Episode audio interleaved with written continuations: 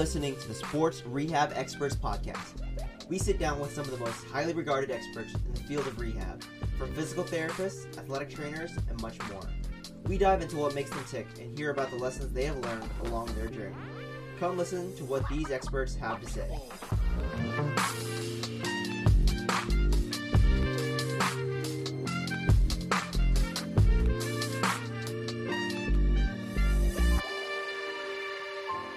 And welcome into the latest episode of the Sports Rehab Experts podcast. Today we have a very special guest. We have Boston Celtics physical therapist and assistant athletic trainer. We have Patrick Chase. Patrick, welcome in. Chase, thanks for having me, man. I, I appreciate it and uh, looking forward to chatting with you today. All right, we've talked a little bit um, pre-show bef- about you, um, but kind of why don't you give it a little bit of an introduction to the people that are listening about you know where you came from and what got you into physical therapy in the first place? Yeah sure. Uh, you know i i think it probably goes back to when i was pretty young like in high school playing sports. And i'm sure that's not too unsimilar from a lot of people on on your podcast and and yourself even. Um, but yeah i mean growing up played played uh, you know soccer basketball baseball and was always interested in in finding a way to stay involved in whether it's athletics or sports or something that involves physical activity. That was always sort of uh, my aim. Um, and as I was finishing high school, I was noticing that there was an athletic trainer that was covering our games every once in a while. Um, and so I sort of just started shadowing her and learning more about what she does. And that is really where my interest started. Um, so it would have been 17 or 18 years old. And, um, you know, from there sort of grew and I found different areas that I felt more passionate about, but, but that was definitely the start of it. Gotcha. Um, and so kind of tell us a little bit more about your journey. So you did athletic training and then kind of tell us a little bit more about your journey through there and then even into PT school. Uh, so I, at the time, like when I was applying uh, for schools, like not all of them had, I think the some of the schools still had concentrations they call them. So like your major would be pe or physical education but you'd have a concentration in athletic training. Um, but when i at the time when i was applying there was just starting to become mainstream to have actual just straight up standard bachelor's athletic training programs um, where that was the sole focus. It was a recognized major. Uh, CAATE was the accrediting body that oversaw that. And so that like right away that was very attractive to me because it looked like a way to involve sort of the sciences and keep my interest in athletics. Um, I honestly never knew I was going to go to PT school. I sort of thought I was going to do my four years, get my athletic training bachelor's, sit for my BOC exam, and I thought that was going to be it. Um, as I was in college, I, I, was lucky enough to have some really good mentors, and um, and it was pretty consistent through a couple of the mentors I had that if I have an opportunity to pursue the highest degree in the field that I'm interested in, I should do it. Um, and so, right around that time, similarly to the way athletic training programs had evolved, physical therapy programs had evolved to become DPT. Um, and so, I uh, I applied to a few schools. Again wasn't sure that's what i was going to do. I was there were a couple athletic training jobs i was interviewing for um, and but at the end that felt like the right move and and i really think that was the right move because ultimately i wanted to you know you could definitely go on and receive different degrees and other areas that support what you want to do from an athletic training perspective but i felt like from a human body human movement understanding how all the body's systems um, basically are interrelated, uh, I think PT was probably the right move for me at that time. Gotcha. And so after you finished PT school, kind of tell us a little bit more about your journey. I saw you did a fellowship, but I'm sure you had, you know, stops in between fellowship and after you, after graduation. So kind of tell us a little bit more about that. Yeah, no, no question, Chase. I mean, I, uh, first of all, I should acknowledge that failure and not uh, pursuing the path I wanted to when I wanted to pursue it was a big part of my history, and and I'll touch on that as we talk. But um, like if we go back to the PT school situation, like I applied to four PT schools, I only got into one, and uh, and I think that speaks to how competitive and how many great students there are out there. But I also just want to encourage those people listening or people that are paying attention to this that. Um, and I was very lucky to get into the school I got to. I think I even got in without fulfilling some of the prereqs because I sort of lobbied for myself that a lot of the athletic training courses were the same and and they I think they I don't know maybe they had a down year but they they were willing to take me on um, you know but I think just getting back to that um, you know I, it wasn't easy for me to get into PT school and I was very lucky and fortunate to get in um, and then similarly as I was finishing PT school, I sort of had my eye on on fellowship programs, which were becoming more common. But back then, I mean, this was that's not that long ago, but we're talking 10, 11 years ago. Uh, there weren't nearly as many as there are now. The process for applying for them is so streamlined now, especially if you're applying to just APTA accredited programs. Um, but I applied to a fellowship right out of school, thinking that like, why not? Like, why you know, why would I? Why would I go to a residency? I should just go right to a fellowship. And the program I was after was was Duke's Division One uh, Sports Physical Therapy um, Fellowship, and and it, it, was kind of funny. It was actually really good for me to apply and get rejected the first time because um, because it kind of helped me educate myself on the process and the other options out there at the same time.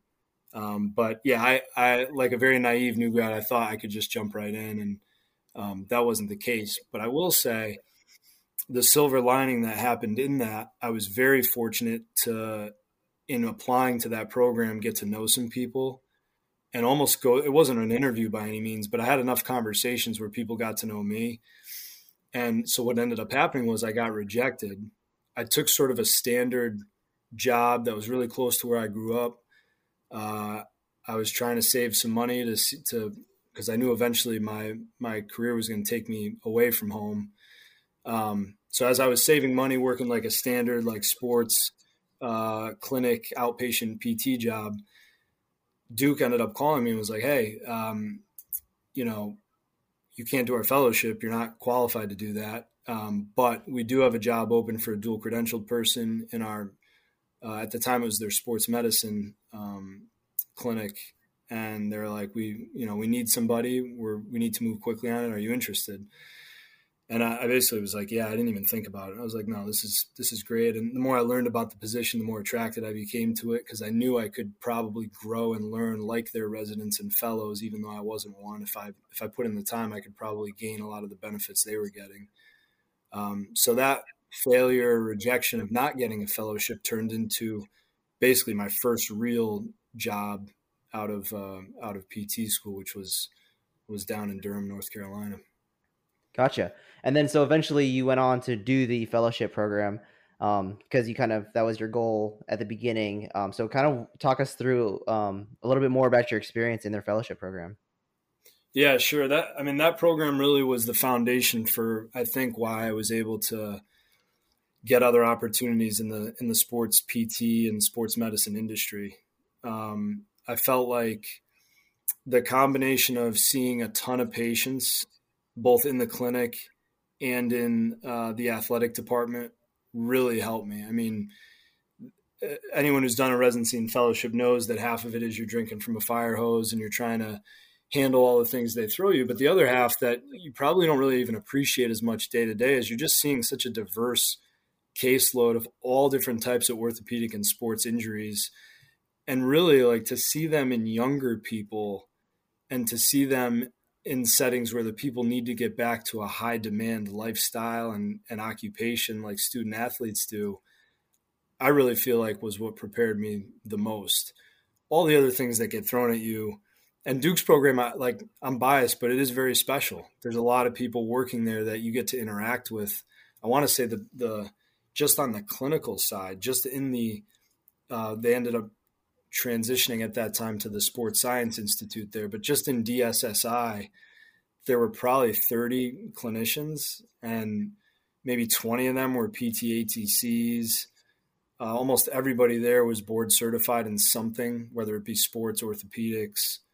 Um, so ultimately like you're thrown in there with all these people and, and the uncomfortable part is you're getting judged and critiqued constantly the benefit to that is you know you sort of humble your way into learning a ton in a short amount of time and that's probably the pitch i would give to people that are interested in in residencies or fellowships is that you're going to sort of gain a one two maybe three years of experience that you would gain in the outpatient setting um, but you're going to do it in in 11 months maybe 12 months. So, um, so yeah, that I really got a lot out of that program. I thought the interaction between the physical therapy fellow resident and the orthopedic fellows and residents was tremendous. Um, you're meeting very often with physicians who are sort of on the same trajectory as you in their in their um, training and so you get to interact and collaborate with them. They challenge you, you challenge them. Um, I thought that interaction really prepared me well because ultimately, if you're a, a sports physical therapist and you're going on to hold a leadership position with a team, whether it's a college or pro team, you're going to have to be super comfortable around physicians. And even if the conversations aren't always comfortable, you're going to have to be very, uh, you're going to have to build a trusting relationship to be able to ask questions and to not have people think you're questioning them necessarily, but you're comfortable having in-depth discussions on topics and really truly understanding them alongside your your physician counterparts. So, um, I mean, I, I, could definitely go on and on about Duke's particular program. I really, really am grateful that I had an opportunity to do it and work with so many great people there. Um, there are a ton of other great programs out there as well.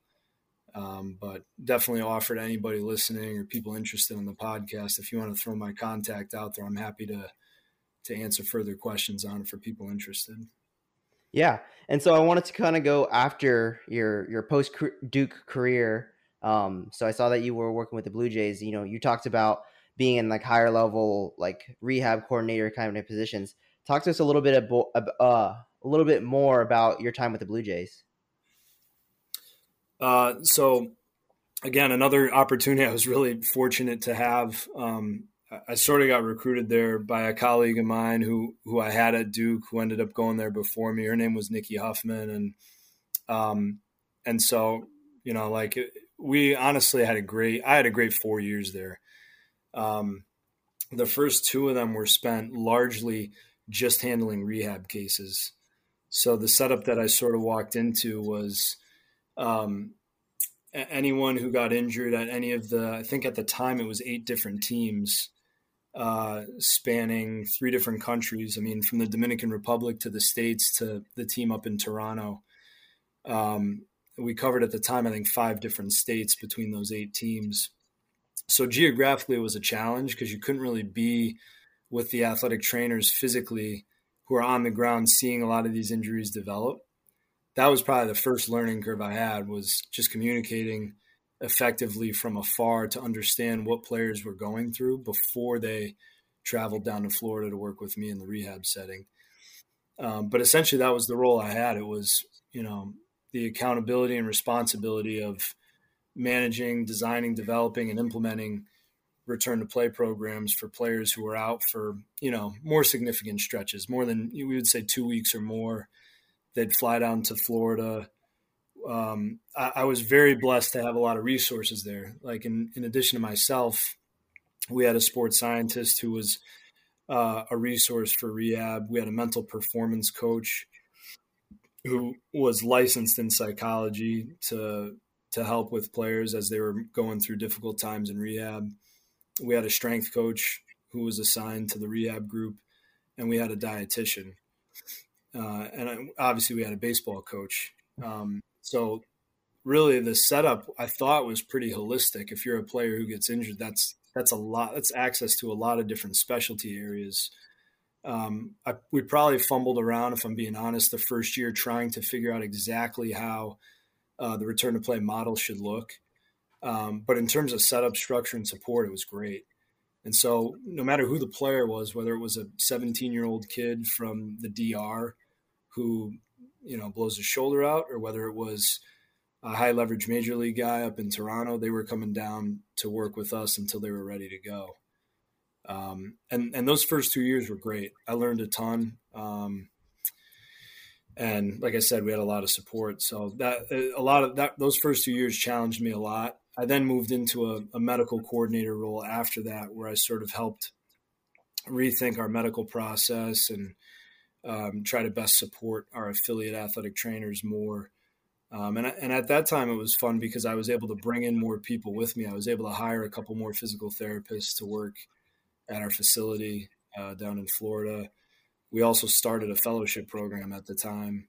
Um, so we had a what we call the professional sports uh, physical therapy fellowship that we kicked off. Um, and again, that was a challenge because we didn't we didn't go through the APTA for that, which is not a not necessarily a common route. There aren't that many uncredentialed or non-credentialed uh, physical therapy residencies or fellowships. But to be honest, I couldn't handle the credentialing by myself. I'm sure you've heard about how difficult that is. Uh, I won't waste any time on this podcast talking about that. You're welcome.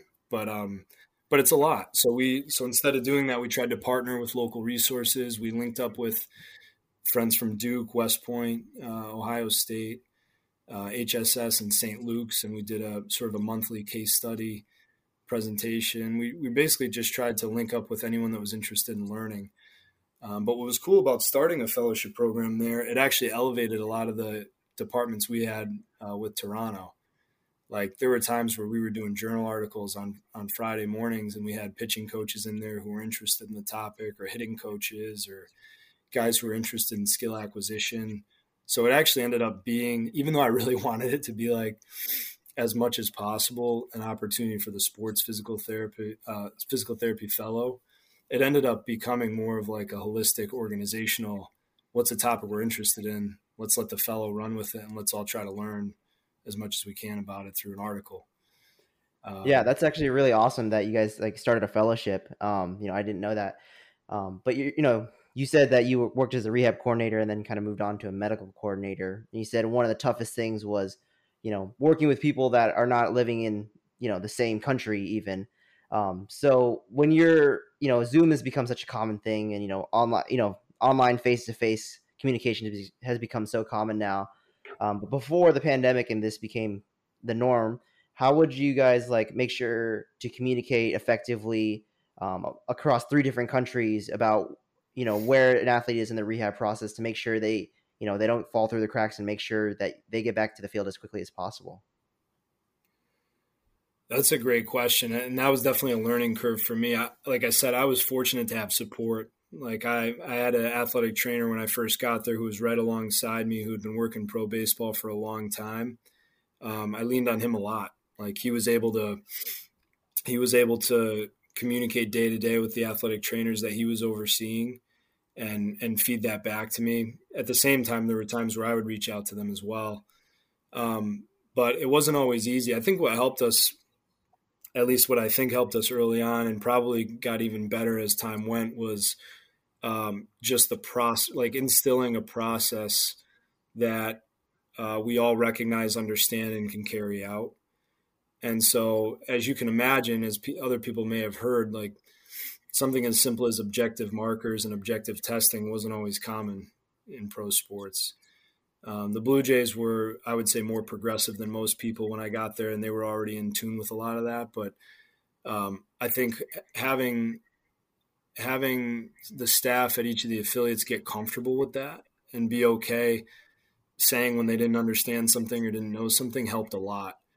But for us, you know, you can communicate a lot subjectively, and, and clinical judgment and coaches' judgment and just human interaction is key uh, in that setting. But at the same time, it's great to have something to back that up. So if you're seeing something on the field that you really think is great, or you're seeing a player, like in this instance, a lot of times it was pitchers progress, that's all awesome. But being able to sort of couple that subjective view of how the person's doing with, oh, and by the way, you know, here's their shoulder strength numbers for the last week. Here's their range of motion that they're maintaining or not maintaining um, I think those those things always help. So that a lot of the times that's what I was interested in. Like I was getting great subjective info from the people supporting me in my role. A lot of times I wanted to also understand how the objective data uh, was or wasn't um, sort of running in parallel with with the subjective info. Right. Um, so I kind of wanted to keep moving on your through your career. Um, so now you work for the Boston Celtics. So kind of tell us a little bit more about how that came about and kind of what your role is in the organization.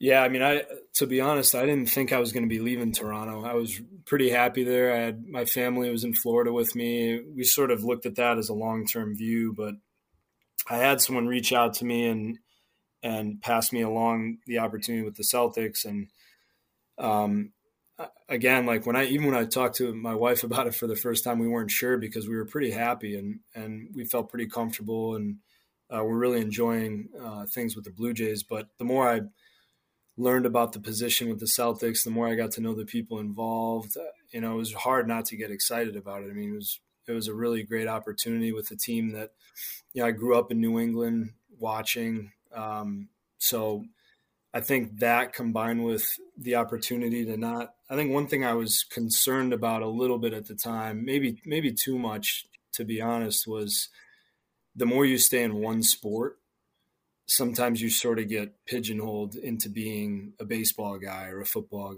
you know, PT or a, a um, you know, whatever sport you're in. If you're in it for a little bit too long, sometimes people start to assume that's a, that's sort of your niche, which is totally fine. Plenty of people stay in one sport. Um, with my background and with the amount of sports I had worked, you know, I had been an athletic trainer for um, for 12 years before I went to the Celtics and worked a ton of different sports. I had been a PT for nine years and worked in a lot of different settings. But because you're in a pro sport for an extended period of time, people start to think that that's your thing and that's all you can do. And so, what attracted me, and I'm not just saying like everyone thinks that way, I just, I've noticed that in my career. Um, so, what attracted me about it was getting into another sport and learning another system from a new group of people that I haven't worked with.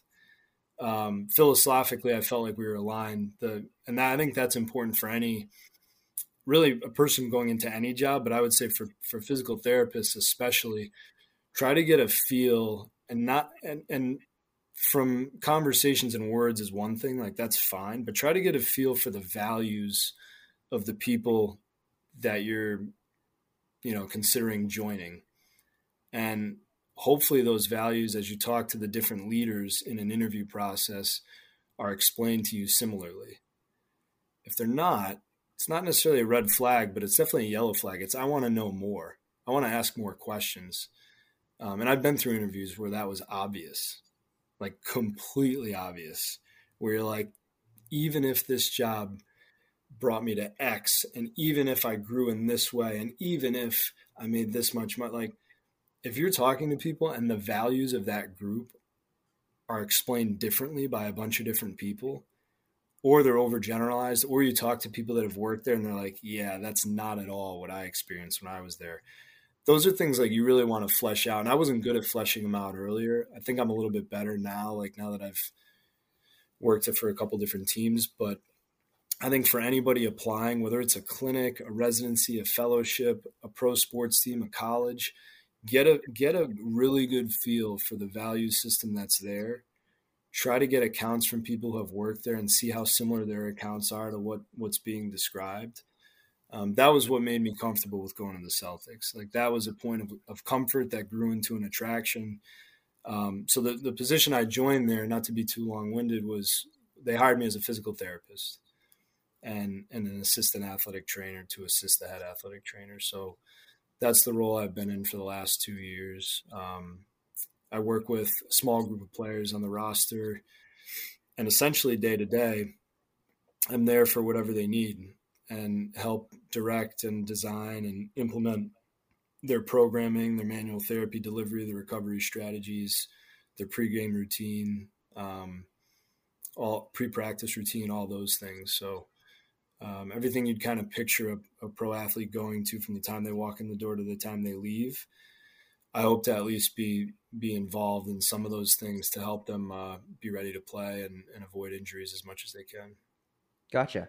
So I want to kind of compare your two pro sports experiences. One with baseball, where you know when you left the Blue Jays, you were medical coordinator, so you kind of had a lot of big picture ideas versus now when, when you're with the Celtics? Um, you said you kind of work with a smaller group of players. Um, what are some differences between you know working in pro baseball and working in pro basketball? You can get as like general or specific as you want with that question.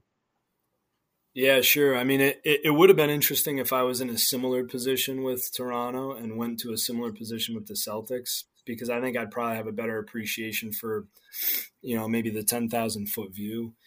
Um, but I sort of went from having the, the 10 to 20,000 foot view to then like being on the ground. Um, and I think that was really good for me, to be honest. Um, but in terms of the settings themselves, I mean, the, from a PT standpoint, the obvious thing is you're seeing a lot of upper extremity injuries um, in baseball. So the elbow, the shoulder, those are the regions that you know are going to cost cost players the most missed time. Ironically, the number one injury in baseball for at least the several years that I was there were hamstring injuries.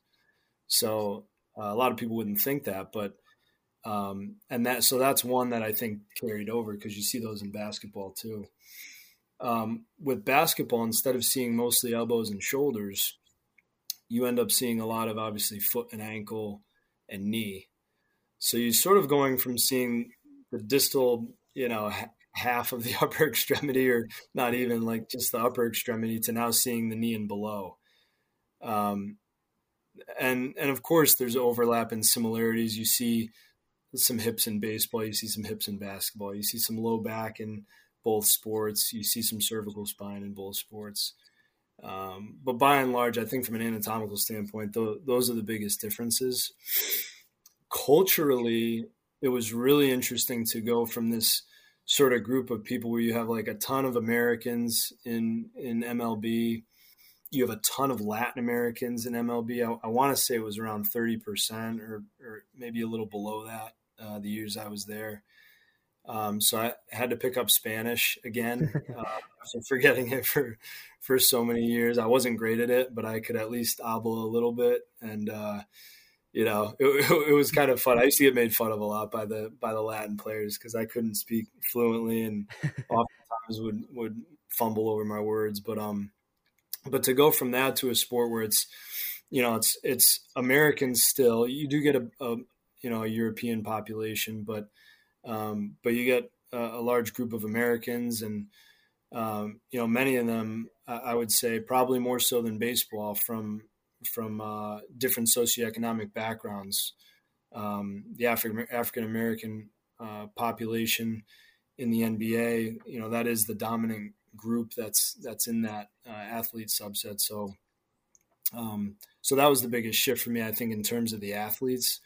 Um, really like from working college sports and most of my career as a high school athletic trainer, like that part was very easy for me because every setting I had been in um, as an athletic trainer was was similar to that already. But um, but that was definitely different than baseball.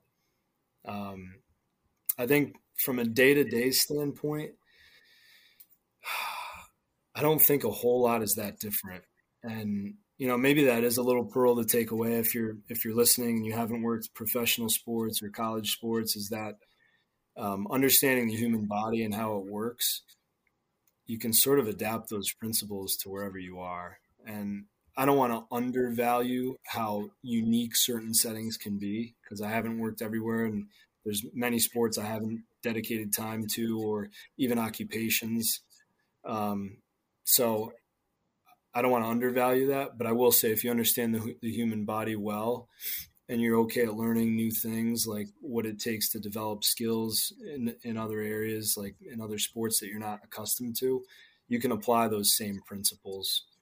Um, so I'm happy to, if you want to go into any more detail on specifics between the two, like feel free to narrow it down and we could, we could chat. Yeah. I want to talk a little bit more about, um, you know, working with you said in every you know part of your career you've been working with like athletic population. Um, and so when you're focusing on you know athlete a who's getting back you know is getting back onto the field after a long rehab process um, you know high school college you know pro how do you kind of make sure those athletes are you know best prepared to get onto the field and run as fast as they can jump as high as they can collide into other people at the same time? Um, you know, especially kind of at your level, working in the MLB and then working now in the NBA. Like you guys just went to the you know NBA Finals, and so how do you kind of make sure that they're as ready as they can be to step onto the court and perform at their highest level? That's a great question. I, I think to start that question, you have to sort of know um, what's normal for them. You know, so as you're doing, especially if you're working in a setting where where you're maybe not with the team 100% of the time, or you're in a clinic, or you're around sometimes but not all the time because your role is pulling you in different directions. You've got to have a really uh, solid understanding of the demands of their sport. And a lot of us can assume what those are by saying, "Oh, I've been around that sport. I understand it." It probably doesn't hurt to talk to a coach. Like even if you think you know all that, like even now if I think I know what our power forward needs or doesn't need, like I probably should still go talk to his coach and have a quick conversation about, hey, look, from what you know about the player and who, who's coming up in our schedule and the projected minutes, or if he even has you know knowledge of that, like, is there anything you can tell me about how he should feel coming off X injury with what we have coming up? You know, like I don't think I think those conversations are pretty key, and and um, used to having those often. So I think it starts with that. Like do a needs assessment, understand the demands of the sport. Um, I think the second thing is as you're building them up, asking the player, especially if it's a player who's been through things before, not that a, a first time injury student athlete or athlete can't understand that. You should always ask them regardless, but the players that have been through injuries before typically have a different appreciation for the return. And so maybe just having them walk you through a time they've rehabbed and come back from something and what was helpful and what wasn't? Like what didn't work for you as you were coming back from that? Um, i think that's key too. Most of the setting like the pro sports settings you're always going to have support. You're always going to have S&C you're always probably going to have a sports science person with you. You're probably going to have an athletic trainer and a coach who know the player extremely well. Um, so i think using those and then the, the other part of it, this is probably one of the key parts from a rehab design standpoint. There's sort of two areas that you're going to have to work through. You're going to have to work through sort of your physical conditioning, preparation, uh, sports exposure with the player to make sure they're ready and pass all the markers you set, subjective and objective. But then there's the unplanned stuff, right? Then there's the like, well, how do we prepare? I remember rehabbing, and actually, when I was at Duke, I was rehabbing a professional athlete who had a, a really serious uh, spine injury. Uh, he fractured. He had this very rare. There were only like two case studies out there on it, but a very rare fracture of his vertebrae. And I remember like getting all excited. You know, as my fellowship year, like, "This is great! I got a professional athlete on my list. Like he's a he's a, he played for a, a good team at the time, and I'm like, this is going to be really awesome." And and it was it was great but i just remember thinking like i could really prepare him to handle anything in his sport. And it just so happened as i learned more about his sport and what he does he played in a position where he could get blindsided really easily. And at a whim could get knocked and go flying. And i'm like okay. Like he's six three he's like 215 there's no way i'm going to be able to do that for him like whatever I could do is not going to be close what can be done to him in his environment. So that's the part where you're like, you know, if you can, if you have the ability to, you need to start to put him in those p- situations. And the, and the only way to do that, right? The only way to put him in those situations is to put him out there. So I think that's where I learned that my, my philosophy before that was always like, you can prepare the guy even more than you think they need, right? Like prepare them beyond what they need and then return them. And that was where I started to sort of shift and curve my way of working into we're going to prepare them like heck, but we're also going to expose them like heck. So as soon as they're able to, we're going to get them on their surface, whatever it is. As soon as we think they're able to reasonably, we're going to have them start to go with defenders or with live situations. As soon as we think they're ready to, we're going to start to scrimmage them and go live and tell them to go all out. But I think there is something to be said for trying to do that as soon and safely as possible versus over prepare, you know, really get their physical conditioning to the point where there's just zero question on it. Like a lot, a lot of what they need is to get back into their sport. Um, and so balancing those two worlds, I think, is a challenge. But I think um, in my current role, I'm appreciating that a lot more. Gotcha. And so that that line of you know I need to get them back out onto the court with you know live close to live bullets as possible flying. Um, I'm sure it's like a clinical judgment and it depends kind of answer. But how do you kind of determine? It's like okay, I think we've done enough in the rehab or in the clinic or in the training room, but now I think they're ready to be able to do that. What does that decision making look like? That's that's a great question. I think the answer you'll get to that, like depending on who you ask, there'll probably be some strong similarities and some phrases and words that are used, and I'm going to repeat some of them um, in this answer, but I think it will vary sometimes depending on who you ask and and what setting they're in. Um, for me personally, I would say, and in no specific order, but one of the most important ones is the player's confidence. And you can assess that by watching them, asking a coach, having a conversation with them, observing their body language, talking to their teammates casually without them really knowing. Um, I also think you can gauge that by using subjective outcome forms or, or patient reported outcome forms that are that are relevant. Uh, we recently uh, had a a series of similar injuries uh, in the setting I'm in now, and and when I say series, like there's only 17 players on the roster, so more than two is a series. You know, two or more is like enough to like think about it, right? So, um, so yeah, like we recently had the same conversation and decided to use an outcome form with a player, and and that's not always common in in the sports setting, but I think that tells you an awful lot without uh, you having to ask all those individual questions and make the person overthink them. You can just kind of quickly have them fill out a form and and the more they do that, they get better at it. They get better at not overthinking the answers and just thinking about how they feel in the moment. Um, but I, but I think those are key. Uh, I think the player's confidence is number one. I think all the objective markers that you set along the way through the staged rehabs really important. I think what gets missed sometimes is not reflecting on the trends along the way in certain areas. So if you have one uh, outcome form that's sort of rose quickly early on, like, or I should say rose, like it improved. It improved quickly and then leveled off versus one that actually took its time getting to where you needed it to go. Our interpretation and sort of application of that information should be different. Um, I think a lot of the times we want to know that whatever systems in the body got inhibited by them not being able to participate, we're able to effectively assess each of those systems. So, without getting crazy detailed, you know, the cardiovascular system, pretty much for any sport, if you're off, if you're on the shelf and you're not playing, hopefully there's a way to assess that. And uh, and I won't go into all the details on the ways you could do that, but I think like that's just an example of one system that you want to at least have an understanding. If that system's not close, you're probably not putting the person in the best position to be successful, not have a repeat injury, not have a, a different injury. Um, uh, let me think what else. I think those are the key. I mean, to be honest, like the the the last several years, I've relied a lot on coaches to help me think through some of these problems, and if they have something they're interested with in a player, to see if it's back to where it was. Getting creative on how we could measure it, or asking all the other resources you have on on how they could measure it for you.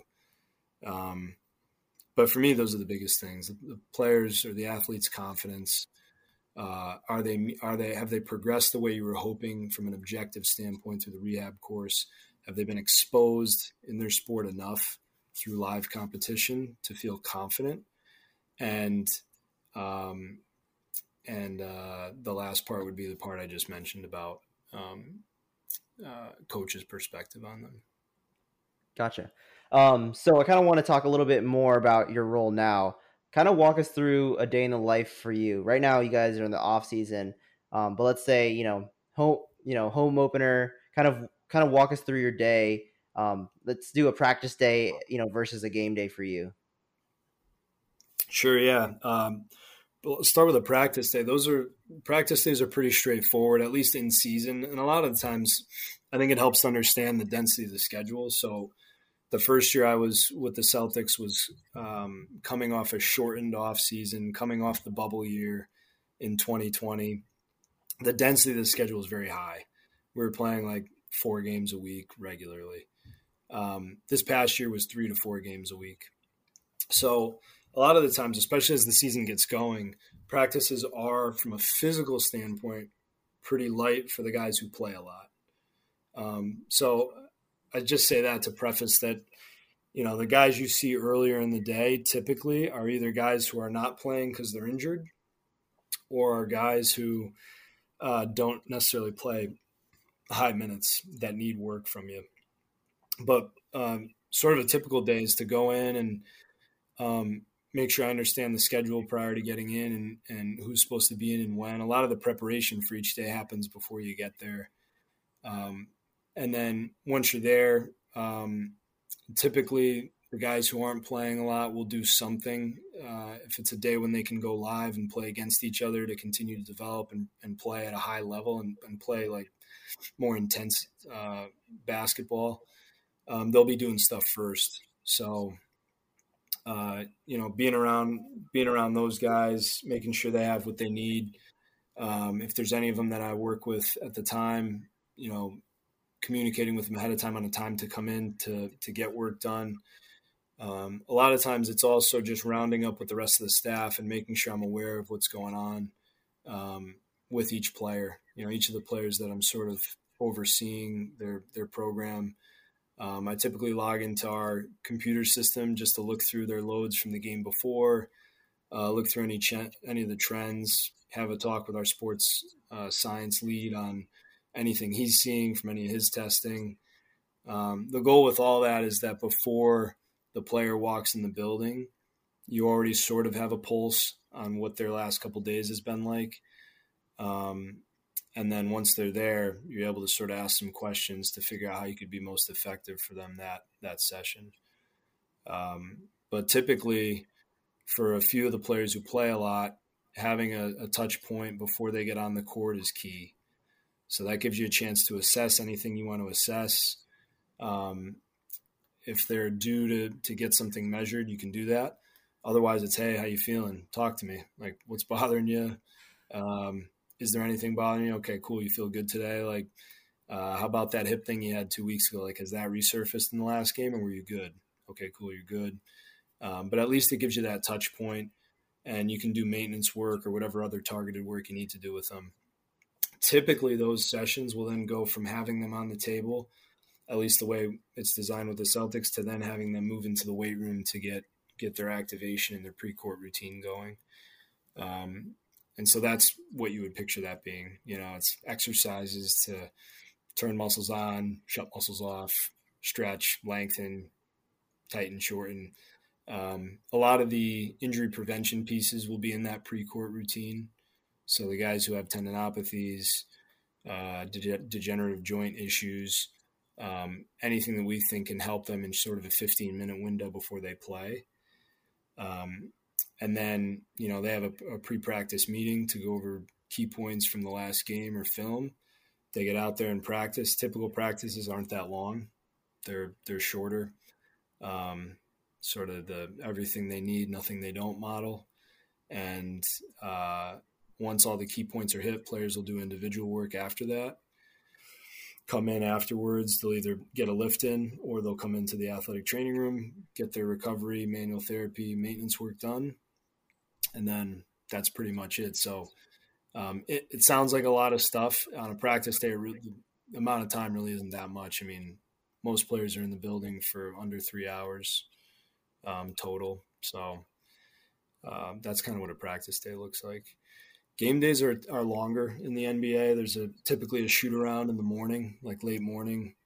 Um, and then you know the everyone breaks has an hour or two break before everyone gets ready to leave to get to the arena.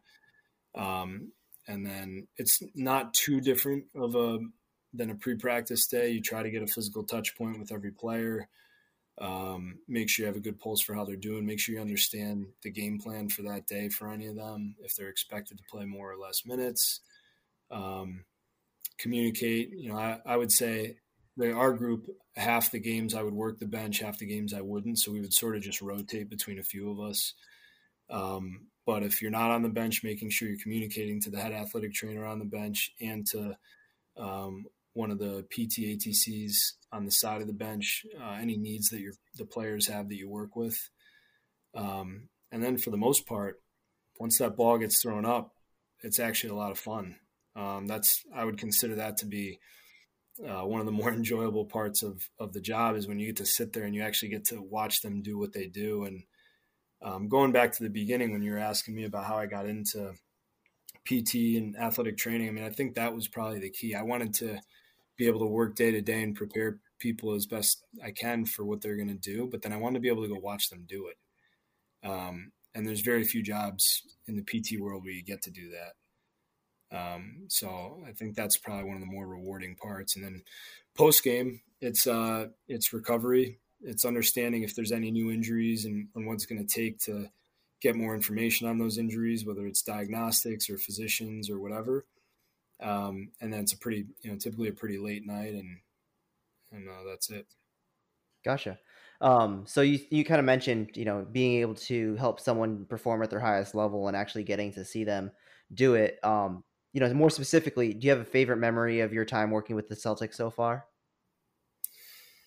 Oh man, um, I mean, I, honestly, it has to be, you know, beating Miami on their court uh, to sort of clinch the Eastern Conference to go to the finals. That uh, I think, from like a total team excitement standpoint, like there's no question, like that was that was the most exciting moment um, and it honestly it was cool because it was a very shared moment. Like I don't know if how many people watched that series, but it, collectively there are a lot of different people that contributed to that that series win. Um, and I would say it was the same across the staff too. Like there were certain coaches, um, and then performance staff who I think stepped up in a big way in different ways um, during that series. So it was it was just really fun. Like I, that's the best way to describe it. Um, but that that I would say that's the probably the top top memory. Gotcha. And so, last question before we get you out of here, we appreciate you being so uh, uh, generous with your time and your experiences. Um, do you have any advice for any aspiring sports clinicians? You know, you know, regardless of if they want to work sp- uh, sports in a clinic or at the college level or at the pro level, what advice would you give to anybody that wants to get into the sports PT world? Uh, I, I think the first thing is to decide how bad they want it. Like, is this really a passion? Is this really something that, like, you know, to me, it always felt like it was something that I really, if I was lucky enough to get the opportunity to do, I would never regret. And not only that, I would like every day wouldn't feel like a job. I, I wouldn't mind having to stay later or wouldn't mind having to you know, look something up that I didn't quite fully understand to try to understand it more so I could be better at what I was doing.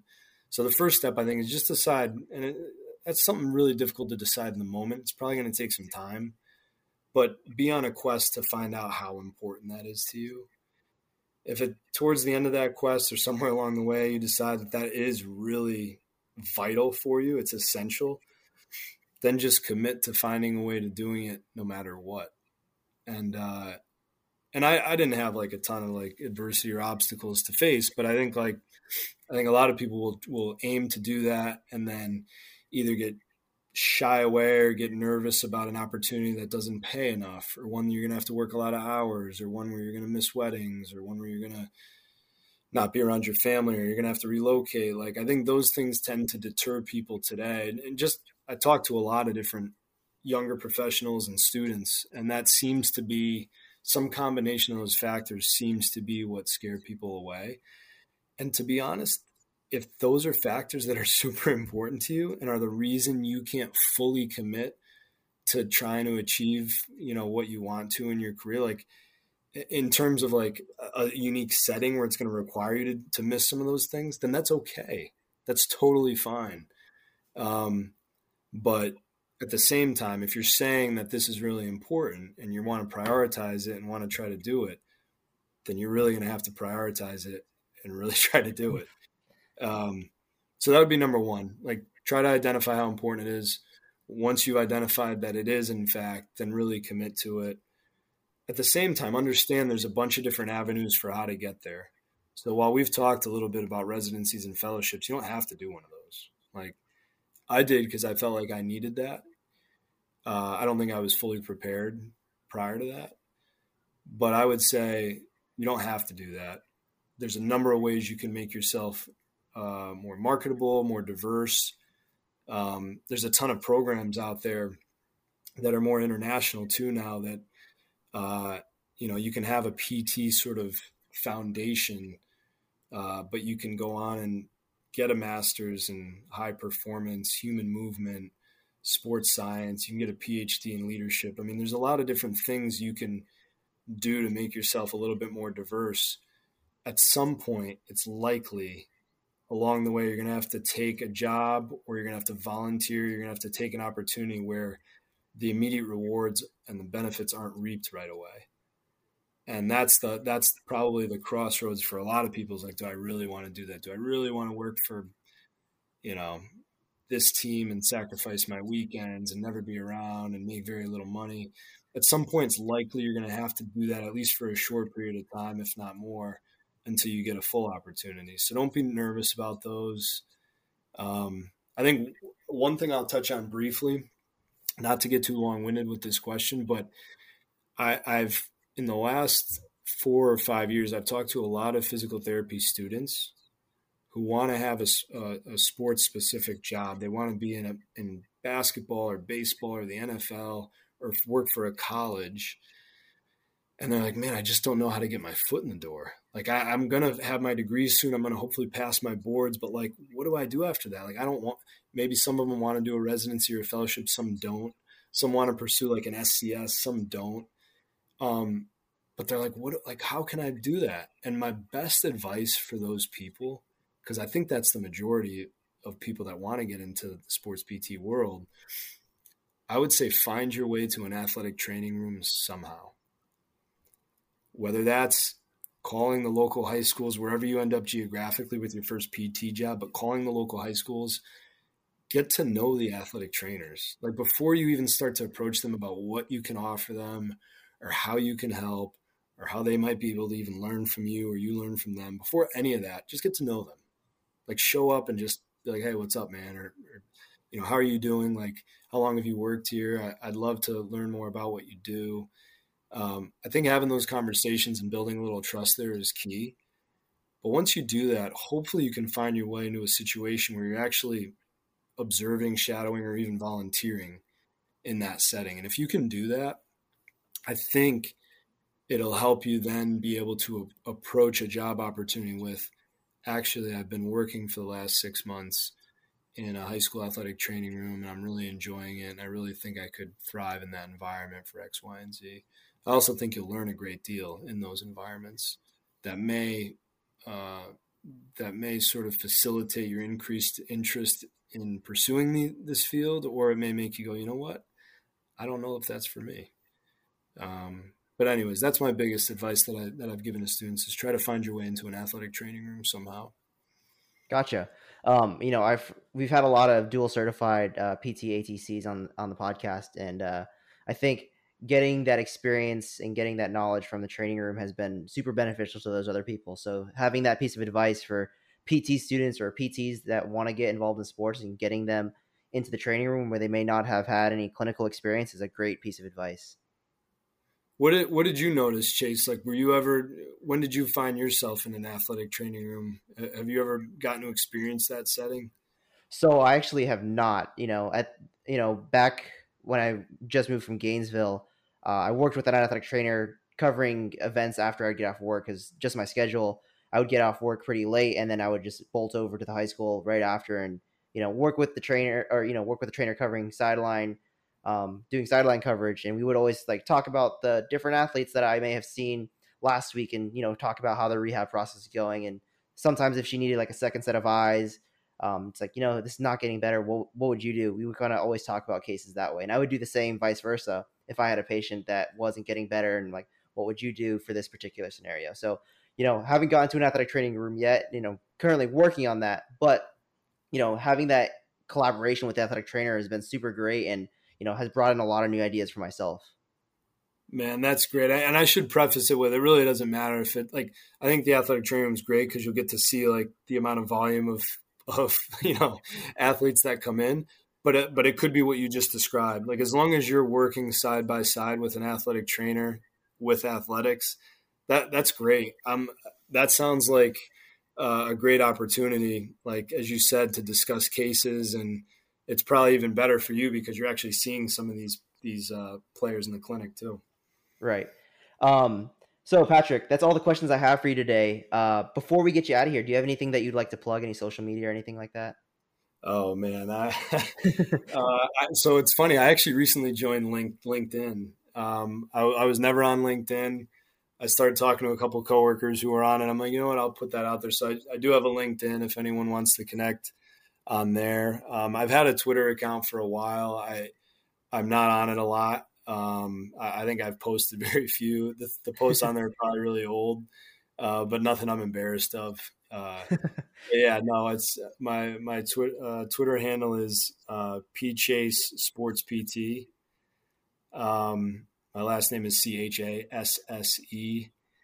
Um, but yeah, no, that those are the only two plugs I could even think of of offering. Everything else is uh, is non-existent for me on social media. But I, I would like to just express to you, Chase, that this was awesome. Um, I, I, really commend you for your time and energy and thought that you've put into these podcasts. It's not easy to do this on top of all the other things you're doing. But I know myself, you know, rewind 12, 13 years ago, you know, this wasn't a thing. Like there really weren't podcasts. And um, I had very, I felt like at the time I had, I had some limited resources in terms of learning more about how to get into a sports PT job. Um, so I just want to tip my cap to you and, and thank you for putting this great resource out for so many people. And and feel free to encourage people that you know want to connect or want more information. I'm always happy to have a conversation and, and try to help. Gotcha, Patrick. Thank you for the the kind words. You know, um, as as crazy it is trying to schedule and record and edit all these podcasts and stuff.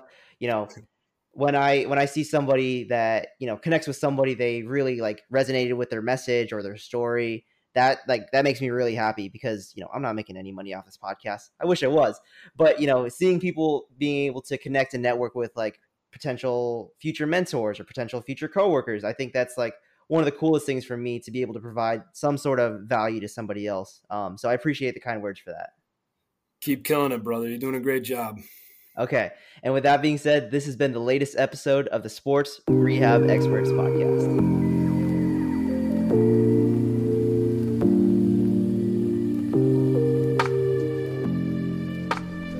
Another huge thank you to the Boston Celtics, PTATC, Patrick Chasse for coming on to this episode of the Sports Rehab Experts podcast. If you liked what you heard or want to hear more episodes from great future guests, please like and subscribe to the podcast on Apple Podcasts, Spotify, or wherever else you're listening.